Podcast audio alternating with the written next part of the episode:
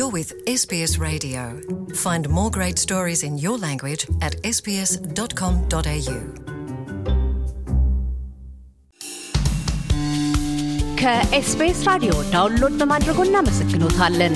ሙሉ ፕሮግራሙን እንዴት ማድመጥ እንደሚችሉ ለመረዳት ኤስቢኤስ ዶት ኮም ዶት ኤዩ ስላሽ አምሃሪክ ይጎብኙ። ውበእግዜር ፈረደ በባህር ዳር ዩኒቨርሲቲ የፖለቲካ ሳይንስና ዓለም አቀፍ ግንኙነት ተባባሪ ፕሮፌሰርና የብሉ ናይል የውሃ ምርምር ተቋም ተመራማሪ በቅርቡ በ Afro Asiatic Language History and Culture ላይ Patriarchal Hegemony በሚል ርዕስ መጣጥፋቸውን ለህትመት አቅርበዋል። ይህንኑ ጥናታዊ ጽሑፋቸውን አስባብ በማድረግ አናገርናቸዋል። ከጽሑፋቸው ዓላማ ይነሳሉ። ጽሁፉ የሚያመለክተው የግብጽ በአባይ ውሃ የበላይነቷን ለመገንባት ኢትዮጵያና በግብጽ መካከል የነበረው የሃይማኖታዊ ግንኙነት ለአባይ ውሃ የፖለቲካ የበላይነት በምን አይነት መንገድ ተጠቀመችው የሚለውን ጽንሰ ሀሳብ ላይ ነው የሚያተኩረው። አባይ ግብጽ ከሃይማኖት አኳያ በምን መልኩ ነው እየተጠቀመችበት ያለችው? አጠቃቀሟስ ከየትኛው ክፍለ ዘመን ነው የሚጀምረው? በጣም ጥሩ ጥያቄ ነው። ይኸውልህ እኛ እኛ እንደምታውቀው እምነት በጣም sensitive ከመሆኑ አንጻር መሰረታዊ ነገሮችን ስላነሳቸው ከእምነቱ መሰረታዊ ጉዳይ ጋር አብሮ ሊያያዝ ይችላል ከሚል እሳቤ ይመስለኛል። እንደገና ግራምሺም እንዳለው ይሄ common sense ስለተፈጠረ በዛ common sense ስር እየተመራንም ስለምንሄድ ነገሮችን ከስር መሰረታቸው የመጠየቅ ውስጥ ላይ ስላልገባን ብዙ ጉዳዮች ላይ እንዳሉ እንደተቀመጡልን እየወሰድናቸው ግን ዋና ግባቸውና ፍላጎታቸው ከአባይ ውሃን በበላይነት ከመጠቀም ጋር የተያያዙ አሁን ሁለት ብለን በምንጠራቸው አብያተ ክርስቲያናት የግብፅ ኦርቶዶክሶች እና የኢትዮጵያ ኦርቶዶክስ ቤተክርስቲያን እንደምታውቀው የኢትዮጵያ ኦርቶዶክስ ቤተክርስቲያን የሚባል አልነበረም። በሌላ መንገድ ምን ማለት ነው? የግብፅ ቤተክርስቲያን በኢትዮጵያ ውስጥ በሚመስል ሁኔታ ነው ግንኙነቱ የነበረው። ይሄ ግንኙነት እንግዲህ ምን ይጀምራል መሰለ ከክርስትና መጀመር ጋር የተያያዘ ነው። ከአባ ሰላማ ከሳቴ ብርሃን ወደ ኢትዮጵያ ተሾሞ ከመምጣት አንጻርም ነው። እሱም ራሱ በጣም አጠያያቂ እና በጣም ከፍተኛ ውዝግብ የሚጠይቅ ነው። እንደምታውቀው በኢትዮጵያ ኦርቶዶክስ ተዋሕዶ ቤተክርስቲያን ክርስትና በኢትዮጵያ ውስጥ ገባ ብላ የምታምነው በመጀመሪያው ክፍለ ዘመን ላይ ነው። አባ ሰላማ ከሳቴ ብርሃን ተሾሙ ተብሎ የሚነገረን ደግሞ አራተኛው ክፍለ ዘመን ላይ ነው። እሳቸውም የውጭ ሀገር ዜጋ እንደሆኑ እና እኔ ባለኝ ንባብ አባ ሰላማ ከሳቴ ብርሃን እንበረም የሚባለው በአክሱም አካባቢ የሚኖር መምህር ያስተማራቸው ኢትዮጵያ ውስጥ ስለ ክርስትና መርሆችና መሰረታዊ ሀሳቦች የተማሩ እንጂ ከዚህ በፊት ወይ ከግሪክ ወይ ከሌላ አካባቢ እውቀቱንና ጥበቡን ይዘው የመጡ እንዳልሆኑም በኢትዮጵያ ውስጥ የተማሩ መሆኑን ብዙ መረጃዎች ያመላክታሉ። ትውፊቱም በኢትዮጵያ ኦርቶዶክስ ተዋሕዶ ቤተክርስቲያን የባህል ትምህርት ቤቶች ውስጥ አለ። ይሄ ትውፊት። ስለዚህ አንደኛው ግራ የሚያጋባው ነገር አንድ ኢትዮጵያ ውስጥ ታላላቅ ምሁሮች እያሉ ራሳቸውን አባ ሰላማ ከሳቴ ብርሃንም ሳይቀር ያስተማራቸውን በረምና የእሱ ደቀ መዛሙርቶች ከአባ ሰላማ ከሳቴ ብርሃን መምጣት በፊት በመጀመሪያው ክፍለ ዘመን የክርስትናን ትምህርትና መሰረት የሚያውቁ ሰዎች በነበሩበት ሀገር ውስጥ ይህ ሃይማኖታዊ ግንኙነት በአራተኛው ክፍለ ዘመን ተጀመረ የሚለው ኢትዮጵያን ከክርስትና የሚያርቅ ነው። ምን ማለት ነው? ቢያንስ ለሶስት መቶ ዓመታት ልዩነት ይፈጥራል። አጠገቧ ቅርብ ያለችው ጎረቤቷ ኑቢያ ክርስትናም በመጀመሪያው ክፍለ ዘመን ተቀብላ እያለች ኢትዮጵያን ወደ አራተኛው ክፍለ ዘመን መውሰድ ግብጽ ዞሮ ዞሮ በክርስትና ማዕከልነት ቀዳሚ ለመሆን ያነሳችው ሀሳብ ያለ መሆኑን የሚያመላክቱ ጉዳዮች አሉ። ኢንፋክት በኢትዮጵያ ውስጥ የክርስትና አጀማምርን በተመለከተ ቤተክርስቲያኗ የመጀመሪያው ክፍለ ዘመን ሰላሳ አራት ዓመተ ምህረት የሚለውን ብትከተልም አሁን ላይ ያለው ምሁራዊ የሆነው አመለካከት ወደ አራተኛው ክፍለ ዘመንን መሰረት ያደረገ ነው። ሌሎችም ደግሞ አራተኛው ክፍለ ዘመንን አልፈው አይ አራተኛው ክፍለ ዘመንም የዓለም ክርስትና ኢትዮጵያ ውስጥ ያለበትን ሁኔታ ወደ አምስተኛው ክፍለ ዘመንም extend የሚያደርጉበት ከዘጠኝ ቅዱሳን መምጣት ጋር አስተሳስሮ የሚገለጽበት አለ። ዋናው ቁም ነገሩ ስለ እምነቱ እና ስለ ክርስትና ወደ ኢትዮጵያ እንዴት ገባ የሚለው ሳይሆን ይህ ግንኙነት የሃይማኖታዊ ግንኙነቱ መሰረቱ ወይም fundamental core ይህ ግንኙነት ያን መሰረት ያደረገ መሆኑን ለማሳየት ነው። ይህ ምን ማለት ነው?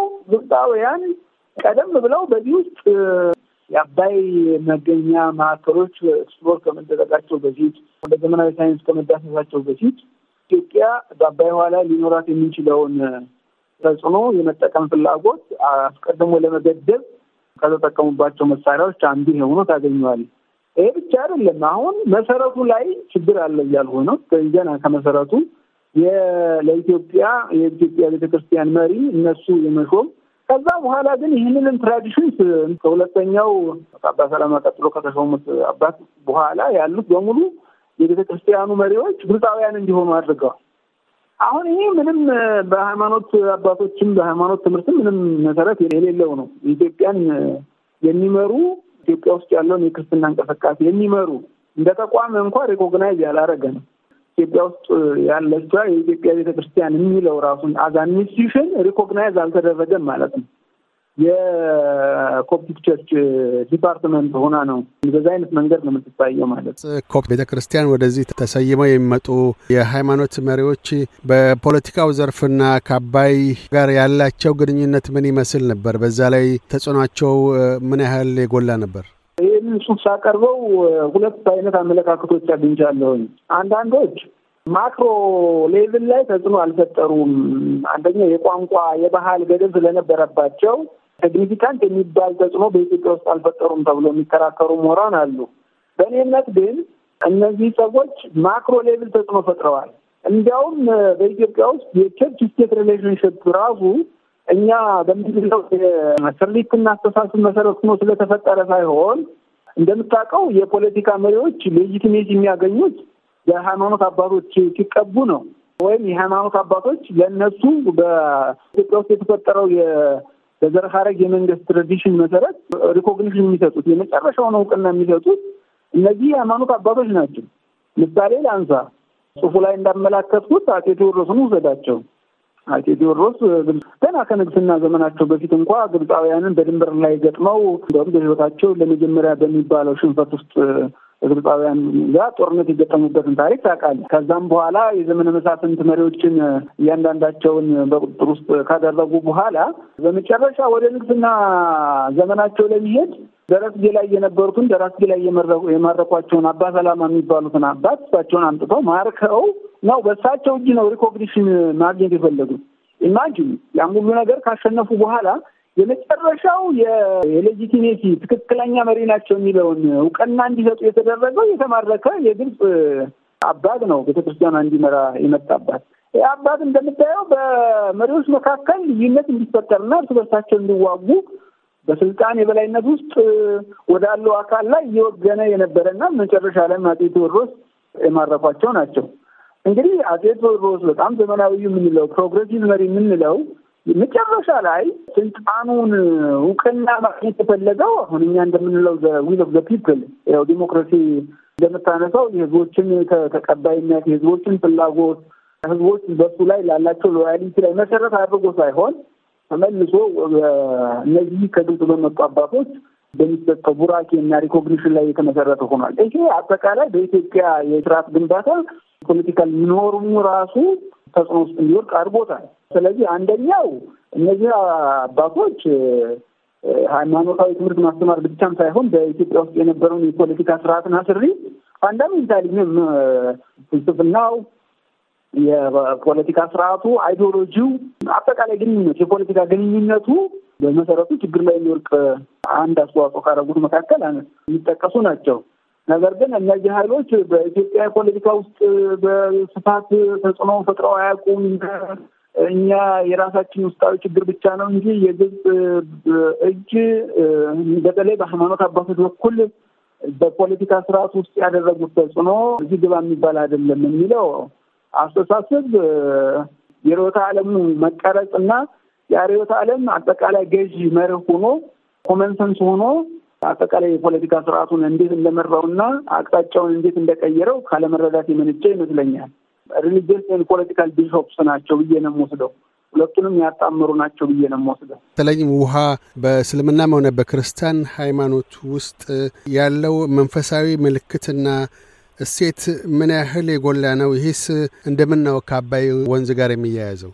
ከሃይማኖቱ ውጭ ደግሞ እነዚህ ከፈርዖን ካልቸር ጋር ከጥንት የግብፃውያን የስርዓት አምልኮ እንቅስቃሴ ጋር የተያያዙ ውሃ ከውሃ ጋር የተገናኙ ትርክቶችና ሀሳቦችን በዚህ ግንኙነት ውስጥ ወደ ኢትዮጵያ እንዲገቡ የተደረገበት ሁኔታ አለ።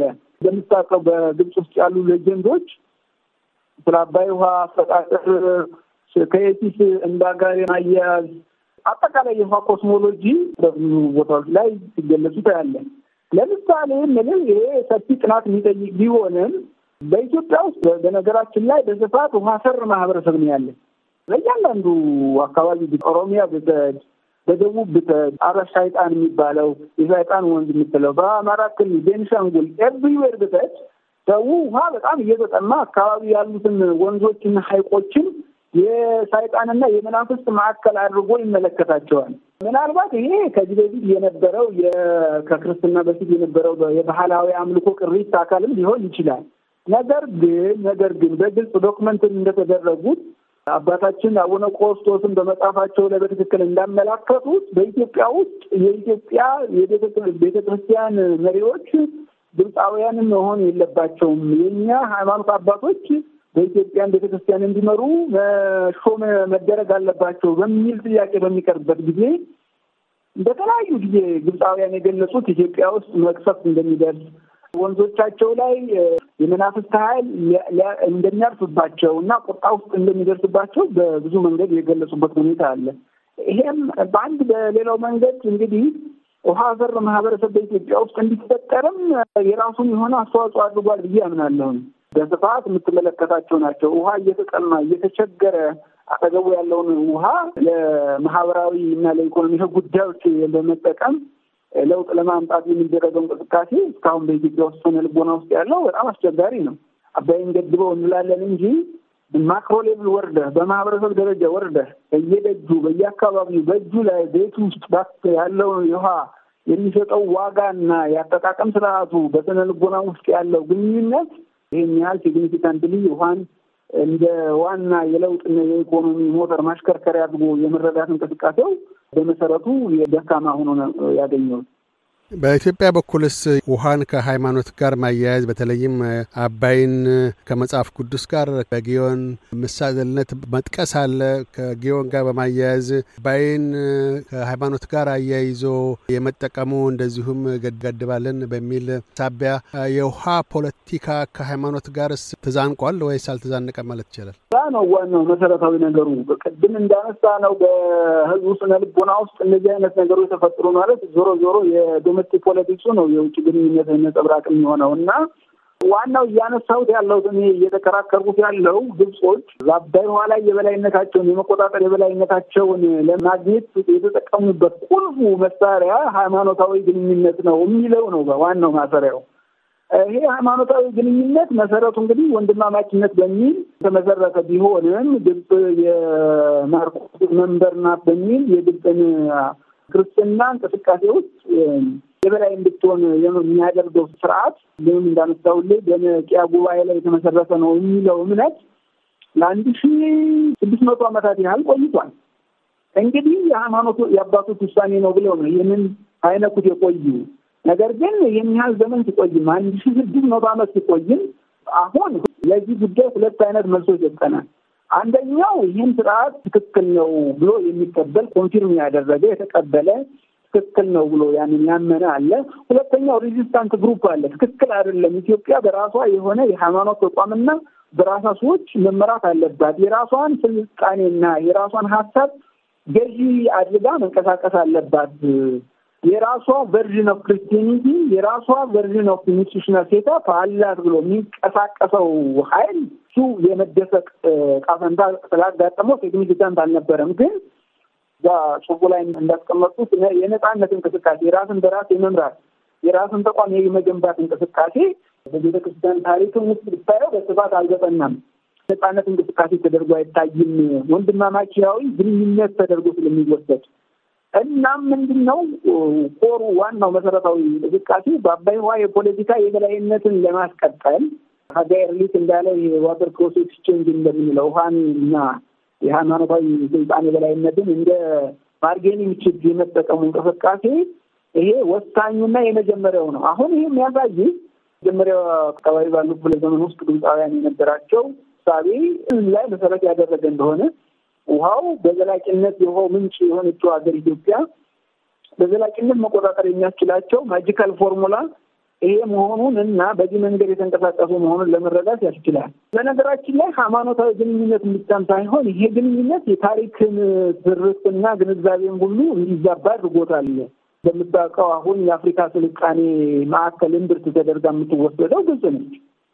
በእርግጥ ይሄ እሳቤ አሁን በቅርብ ባሉት እነ ሆስተን እንደምታውቀው ይሄ የጥቁር አፍሪካው ተመራማሪ ክላርክ የአስተሳሰብ እንኳ የውሃው ምንጭ አካባቢ ያሉ አገሮች ላይ የመነጨ ስልጣኔ ነው። የግብፅ ስልጣኔ ከውሃው ምንጭ የፈለቀና ወደ ታች የፈሰሰ ነው የሚለውን አስተሳሰብ አሁን በተቀባይነት እያገኘ መጥተዋል። እነ ሼክ አንታ ይህን ሀሳብ እያመጡት በደንብ እያብራሩት መጥተዋል። እኛ ሀገር ውስጥ ያሉት እነ ፕሮፌሰር ኃይሌ መሰረታዊ የሆነውን የስልጣኔ ትስስርን እነ ጸጋዬ ገብረመድህን በትክክል እያሰፉት የጂፕቶሎጂስት ጥናቱ ላይ ጸጋዬም ይህን እያሰፋው መጥቷል። ምን ማለት ነው? በሃይማኖታዊ ግንኙነት ሂደቱም አንደኛው እንዲዳሰን የተደረገው የስልጣኔ ግንኙነትም ጭምር ነው። ይህ ግንኙነቱ ብቻ ሳይሆን አጠቃላይ በአፍሪካ ውስጥ ኢትዮጵያ ያላትን የስልጣኔ ግንኙነት ገንጥሎ የወሰደም ጭምር ነው። አሁንስ በምንገኝበት አንደኛው ክፍለ ዘመን ላይ በዚህ በኢትዮጵያም ሆነ በግብጽ በኩል ያሉ የሃይማኖት መሪዎች በውሃ ፖለቲካ ላይ ያላቸው ተጽዕኖም ወይም አስተዋጽኦ በአዎንታዊም ሆነ ባሉታዊ መልኩ ምን ይመስላል? ሁለቱ ነገሮች በሃይማኖት ላይ የተገናኙ ቢሆንም የመንጻት ምልክትም ቢሆንም ውሃ ያው በየትኛውም የሃይማኖት ውስጥ የራሱ የሆነ ሚና ቢኖረውም ዞሮ ዞሮ የምናወራው ስለ ውሃን ስናወራ የህዝቦችን መልማት ያለ መልማት ጉዳይ ስለሆነ ከልማት እንቅስቃሴዎቻቸው ጋር የተሳሰረ አድርገን ስለምናየው አሁን በብዙ መንገድ እንዳየኸው የሃይማኖት መመሳሰል ይሄ religious fraternity ለሀገሮች በልማት በሚኖራቸው ግንኙነት ላይ መልካም አጋጣሚ ሆኖ የሚወሰድ ቢሆንም እንኳ ተመሳሳይ ሃይማኖት ያላቸው ተመሳሳይ የሆነ ባህል ያላቸው ሀገሮች እርስ በርሳቸው የሚዋጉበት አንዱ ከሌላው ጋራ የሚራኮትበት ሁኔታ ውስጥ ነው ያለ። ዞሮ ዞሮ ብሔራዊ ጥቅምና ብሔራዊ ፍላጎት ነው ገዥ የሚሆነው። በዚህ እንቅስቃሴ ላይ በግልጽ እንደተመለከትከው ለምሳሌ የግብፅ ኦርቶዶክስ ቤተክርስቲያን እምነት ተከታይ መሆን ማለት ኢትዮጵያ በአባይ ውሃ ላይ የምታራምደውን ጉዳይ ፍትሐዊ ነው ብሎ ይቀበላል ብሎ መውሰድ ወይም ደግሞ አንድ በኢትዮጵያ ውስጥ ያለ ሙስሊም አረባዊ ማንነት ስለሚሰማው የኢትዮጵያን በአባይ ውሃ ላይ የሚሰራውን እንቅስቃሴ አይደግፍም ብሎ ማሰብ ይሄ የተዛባ አመለካከት ነው። ዋናው ቁም ነገሩ የሃይማኖት አባቶች ወንድማማችነትና በህብረት የመልማትን ተደራርቶ የመልማትን ይሄ ፍራተርኒቲ የምንለውን ሀሳብ በሁለቱ ህዝቦች መካከል የማስረጽ ሚናቸውን በአግባቡ ከተወጡ ምናልባትም ሀገሮችን ወደ መልካም ጉርብትናና መልካም ግንኙነት የመቀየር ሚና ሊጫወቱ ይችላሉ። ሆኖም ግን ቅድም እንደነገርሁ በኢትዮጵያና በግብጽ መካከል ያለው በውሃ ላይ የተመሰረተው ግንኙነታቸው ውሃን ብቻ መሰረት ያደረገ አይደለም። አሁን ላይ ያ የነበረው የውሃና የሃይማኖት ግንኙነት የውሃና የታሪክ ግንኙነት አጠቃላይ ወደ power ና security በቀጠና ውስጥ ላይ የሚኖራቸው የስልጣንና የደህንነት የስበት ማዕከል በመሆን ላይ የሚደረግ ግንኙነት ሆኗል። ስለዚህ አጠቃላይ የ geopolitical fault line ኡ ማን ላይ ነው መቀመጥ ያለበት የሚለው እንጂ የውሃ ክፍፍልና የውሃ ሀብት ግንኙነት ብቻ አልሆነም። እንደምታውቀው ዓለም ከተፈጠረ እስካሁን ድረስ የአባይ ውሃ ሲፈስበት የነበረው የእነሱ ከርሰ ምድር ከፍተኛ የሆነ የውሃ ክምችት አላቸው። ታላቁን የ desalination plant ም ተክለዋል። በቀጠናውም አካባቢ በጨዋማም ቢሆኑም የሜዲትራኒያን የውሃ አካላት ቅርብ ያለ አባይም ሲፈስበት የነበረው ወደ እነሱ ከርሰ ምድር ውስጥ circulate ያደረገው ከፍተኛ የሆነ የከርሰ ምድር ውሃ ክምችት አላቸው። በውሃ ቴክኖሎጂም የተሻለ አቅም አላቸው። አሁን መሰረታዊ ችግሩ ያለው እንግዲህ ግብፅና ኢትዮጵያ በአባይ ላይ በሚያደርጉት ግንኙነት አንደኛ who controls water in Egypt ግብፅ ውስጥ ውሃን በበላይነት ተቆጣጥሮት ያለው የግብፅ የደህንነቱ ማዕከል ማለት ይሄ መከላከያው security apparatus ኡ ነው በበላይነት ይዞት ያለና ከአንዳንድ company ዎች ጋር ሆኖ የ water lord ኦች አሉ ግብጽ ውስጥ ያሉ የውሃ ባላባቶች እንበላቸው በኛ ቋንቋ እና ምክንያቱም ያ ውሃ ከ national security ጋር አብሮ ሊያያዝ ስለሚችል የውሃ ምንጭ አንዱም እሱ ሊሆን ይችላል። ወደ ዓለም አቀፉ ግንኙነት ልውሰድዎትና አባይ ወንዝ የግብፅን የውጭ ግንኙነት አስመልክቶ እዛ ላይ ምን ያህል የጎላ ሚና አለው? በጣም ጥሩ ነው። የግብፅ የውጭ ግንኙነት ፖሊሲ እንግዲህ የመጀመሪያው የሙንዚንገር ፓሻ የሚባለው ነው ያስቀመጠላቸው። ያም ከኢትዮጵያ ጋር ካላት ግንኙነት አንጻር ነው። ሁለት ነገሮች ነው የመከራቸው በቀጠና ውስጥ በአባይ ቀጠና አካባቢ ያሉ ሀገሮችን ደካማ እንዲሆኑ ማድረግ፣ የተቆራረጡ እንዲሆኑ ማድረግ። ሁለተኛው እስልምናን እንደ binding ideology እንደ ideology መጠቀም የሚለው ነው። ይሄ ተሰርቷል። በኢትዮጵያ ውስጥ የኤርትራ፣ ሌሎችም የተቆራረጡ ሀገሮች እንዲመሰረቱ እንደ ደቡብ ሱዳን አይነት ይሄ የሙንዚንገር legacy ነው። ከዛ ግን ቀጥሎ ትልቁን እንትን የተቀመጠው የ Nasserite እንትኑ የሶስት circle ኦች ፖሊሲ ነው። ሶስት circle ኦችን መሰረት ያደረገው ነው። core ኡ አረብ የሚል ነው። ቀጥሎ ያለው እስላም የሚለው ነው። ሶስተኛው አፍሪካ የሚለው ነው። አፍሪካ የሚለው የአፍሪካ ትልቁ core ደግሞ የአባይ ውሃ ተፋሰስ ነው። በእርግጥ በግብጽ የውጭ ጉዳይ ፖሊሲ የአፍሪካን ፖሊሲ ውስጥ አባይ አለ። ከዛ ቀጥሎ ሰሜን ላይ ሊቢያ አለች። የሊቢያ issue ከድሮም ጀምሮ መሰረታዊ የግንኙነታቸው መካከል ነው። ዞሮ ዞሮ የግብጽ የውጭ ጉዳይ ፖሊሲን ብቻም ሳይሆን አሁን በቅርብ ጊዜ እንዳየነው ህገ መንግስታቸው አንቀጽ አርባ አራት ላይ አባይን securitize አድርገውታል። አባይን constitutionalize አድርገውታል። ህገ መንግስታዊ አድርገውታል። አሁን ህገ መንግስታዊ የሆነ ጉዳይ የአገሪቱ የብሔራዊ ደህንነት ዋና መሽከርከሪያ የሆነ ጉዳይ በተለያየ መንገድ ለድርድር ማቅረብ ህገ መንግስታዊ ስርዓቱን ህነት ከህገ መንግስታዊ ስርዓቱ እሳቤና ፍላጎት መውጣት ነው የሚሆነው እና በግብጽ ውስጥ በተደረገው የፈደይ አብዮት በኋላ የነበረው የዘብተኛው ቡድን እየተገለለ ወጥቶ ይሄ ጽንፈኛ ቡድኑ ወደ ስልጣን በመምጣቱ ምክንያት እንደምታውቀው የግብጽ ህገ መንግስት አሁን በሁለት ሺ አስራ አራት ያዘጋጁት ህገ መንግስት አንቀጽ አርባ አራት ላይ የአባይ ውሃ እንደተመለከተ የህገ መንግስታዊ ሆኗል። በዛም አንቀጽ ላይ እንደምታነበው አባይ ታሪካዊ መብት የሚሉትን ህገ መንግስታዊ አድርገውታል። ታሪካዊ መብት ብቻ ሳይሆን ደግሞ maximalist approach የሚሉትን maximalist በአባይ ውሃ ላይ የሚኖራቸው አሟጦ የመጠቀም ጉዳይም ህገ መንግስታዊ አድርገውታል እና ይሄ የህገ መንግስታዊ ስርዓታቸውና በብሔራዊ ደህንነት ፖሊሲያቸው ውስጥ ቁልፍ ሚና እና ቁልፍ ቦታ የሰጡት ጉዳይ ሆኖ እናገኘዋል። ውህበ እግዚአብሔር ፈረደ በባህር ዳር ዩኒቨርሲቲ የፖለቲካ ሳይንስና ዓለም አቀፍ ግንኙነት ተባባሪ ፕሮፌሰርና የብሉ ናይል የውሃ ምርምር ተቋም ተመራማሪ፣ ስለ ቃለ ምልልሱ እናመሰግናለን። በጣም አመሰግናለሁ። እኔም ወንድሜ መልካም ቀን ይሆንልህ። እያደመጡ የነበረው የኤስቢኤስ አማርኛ ፕሮግራምን ነበር። የፕሮግራሙን ቀጥታ ስርጭት ሰኞና አርብ ምሽቶች ያድምጡ። እንዲሁም ድረገጻችንን በመጎብኘት on demand እና በኤስቢኤስ ሞባይል app ማድመጥ ይችላሉ። ድረገጻችንን ኤስቢኤስ dot com dot au Amharic ን ይጎብኙ።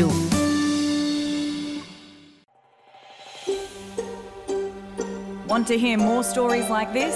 Listen on Apple Podcasts, Google Podcasts, Spotify, or wherever you get your podcasts from.